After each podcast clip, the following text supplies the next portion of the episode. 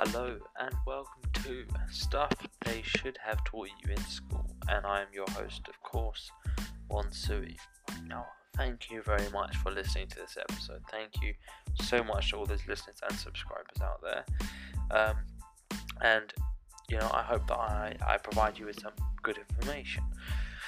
So, a uh, quick reminder, these are always done in one take, so there may be some background noises, long pauses, this and that crap. So anyway, let's get on to it. Right, this is, I think, episode seven or eight in the series I'm doing, um, what do young people get stuck on?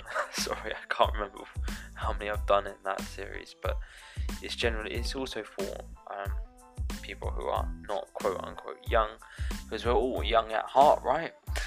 But um, this is all about how to get a job, and I have done another episode previously on um, on the interview process. So this is going to be more concentrating on how you can make yourself more employable. So we have to realize that whatever job you're in, however long you've been working there, they will sack you like that. ten seconds, they'll sack you. They don't care.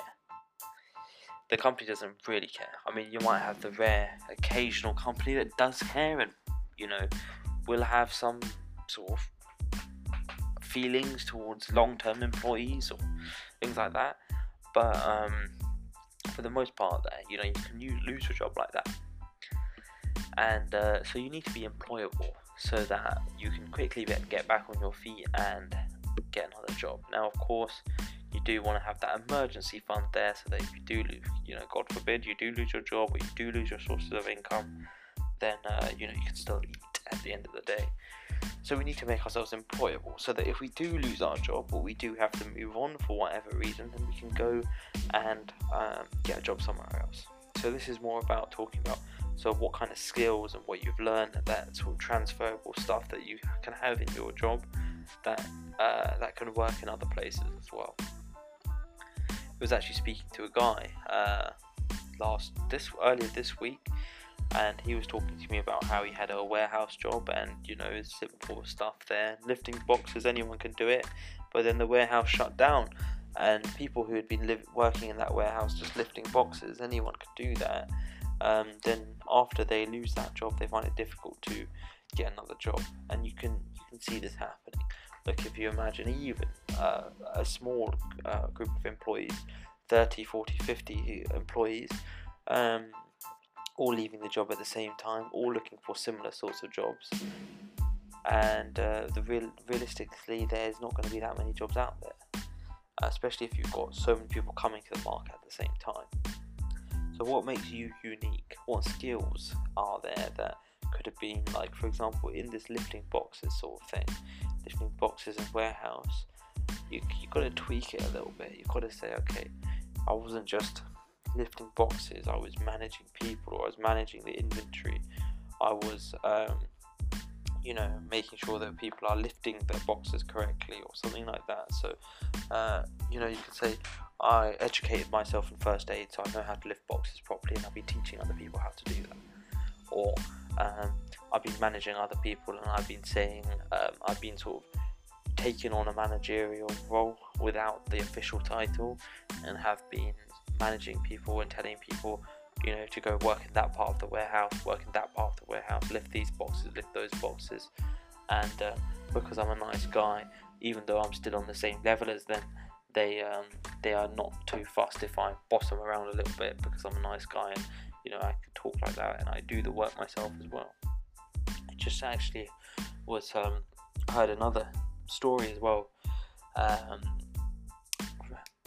true story of someone I I know. Um, so this guy works in basically in the building industry. So he works for his best friend that he's known for twenty years.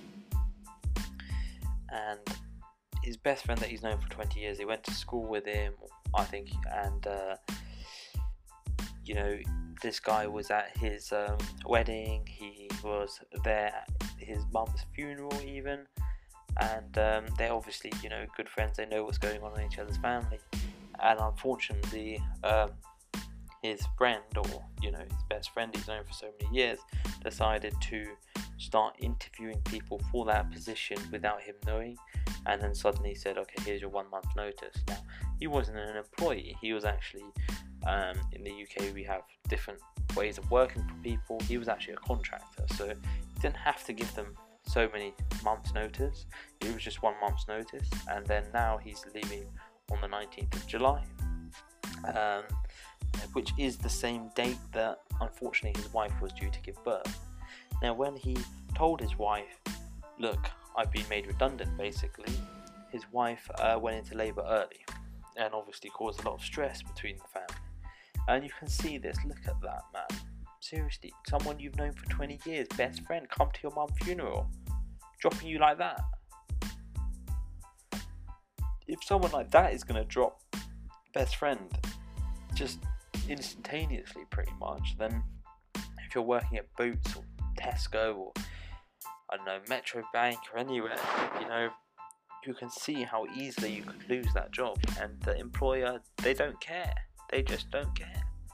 So we need to make, put ourselves in the position, well, this is again why we want to have various sources of income and why we want to have savings as well, um, but the purpose of this episode is really sort of talking about how you can be employable. So I've got four aspects here, four ways to make yourself, things for you to think about to make yourself more employable. First is, of course, transferable skills. So these are things that you can do in in pretty much any industry.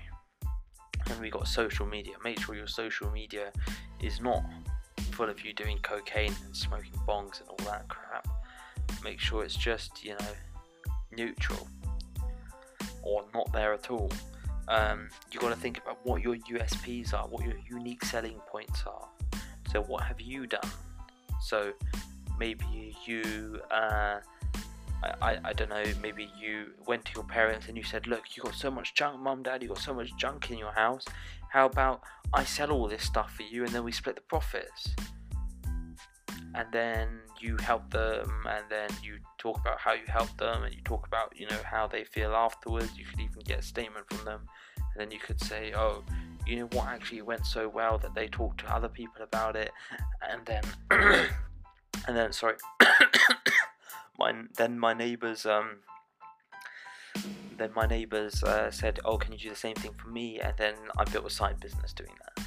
Or you can say um maybe something along the lines of, uh, the last job I had, uh, I'm just making these up on the spot, by the way, the last the last job I had, um, I looked at my employer's uh, systems and procedures, and I streamlined them so that we could get more work done in less time. So employers are obviously going to like that. Uh, you might have another U S P where you're, Uh, you may have worked for a famous person or something like that, maybe even. And finally, number four, have other hobbies. So people like to see your, you have a more diverse life. People like to see that you're not just wake up, go to work, come home, sit, drink beer, then go to sleep, wake up, and that's what you do. They want to see that you do other things, and you can mix that with transferable skills, in fact. So, for example, um, I've got a couple of transferable skills that employers actually want, uh, so you can mix the transferable skills with the hobbies, so you could have hobbies that build those skills, basically. So some transferable skills employers want are, of course, problem solver. So what, what hobby requires problem solving? Um, you know, there's loads of problem solving games out there. You can say that those are your hobbies, Sudoku or things like that. Uh, critical thinking as well, ability to manage people, emotional intelligence, organisation, um, you know, obviously coming on time all the time. When you go for the interview, don't want to get in too much because they've already covered it, but obviously get on, get there on time, get to work on time, build that reputation for yourself that you are the guy that does the job properly, you don't slack, you don't cut corners. And you can be as creative as you want with this sort of thing, like, and um, you sort of have to think outside the box a little bit. You sort of have to think. You have to take the situation. Now, two people could take the same situation and uh, come out with with completely different sort of C Vs from it, or you know, like talk about it in different ways. One person could say, "Oh yeah, I was just lifting boxes." The other person could say, "Yeah, I was managing this and managing that. We had to make sure that these shelves didn't have too many boxes, and then we realised that that shelf actually um, was a bit weak and it looked like it was going to break, so we didn't want to put too many. So then you have to look at the, uh, we have to have a, a sheet there. I printed out a sheet, I made a spreadsheet and printed it out, and then we add it all up, and we have the calculator there so that people can add it up and make sure that we're not overloading the shit or something." I don't know, I'm just literally just day, talking this from the top of my head. Something along those lines. So you want to sort of take the situation that you've been in, the job you've been in, whatever you've done, even in school or, you know, in your own family. Like I had a, um, you know, you could say how you've helped the family in some way. If your family's got a business, maybe you've helped the family business, or maybe you, uh, like I was an accountant, so my family have a, have a, had a small business before uh, in I T. And um, I, I just bullshitted. I said I did the accounts for that, and uh, it just said, look, I oversee the. I wanted to become an accountant, so I started learning about it, and I started watching how how um, my parents did the accounts, how they did it on H M R C, which is the uh, tax people basically for the U K, and um, do do that kind of thing. You could even say, as one of your hobbies, I like to go to. Um, you know, they have these events for different industries, so you say, look, as one of my hobbies, I go to different events in different industries that I've never really learned about before to sort of broaden my horizon. Employers love that. They like to see diversity. They like to see um, that, you know, you're not like a robot, because realistically, if you are like a robot, a robot could do your job. But so that's a recap, I think. Four things that um, can make you more employable: transferable skills, make sure that you have your social media tidy, tidied up, uh, what, think about what your unique selling points are, um, who you are as a person, and what is unique to you, and how that can serve the employer, and have other hobbies. And people, you know, people like to see that you don't just work, sleep, eat. Some transferable skills that employers want are problem solving, critical thinking, ability to manage people, and emotional intelligence. The emotional intelligence sort of ties in with communication, of course. And of course, if we can't communicate, the whole thing breaks down, doesn't it? But anyway, that's about it.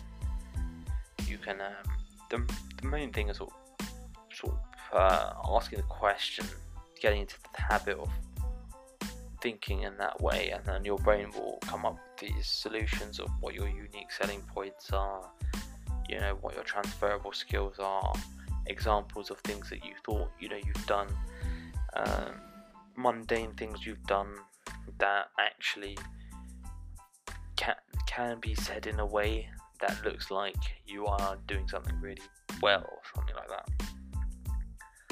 So I hope that has been useful to both young and uh, the older people out there as well. And um, yeah, I do take topic requests. You can email me at mon sui i cloud dot com, and um, I'm also now on YouTube. You can have a look there. Uh, there aren't that many episodes on there. I'm just doing one a week, but obviously most of them are, all of them are on iTunes and Stitcher and um, all of the other podcast uh, platforms out there. Um, yeah, any topic requests, send them, email them across. Uh, thanks for listening. I hope to see you on the next episode.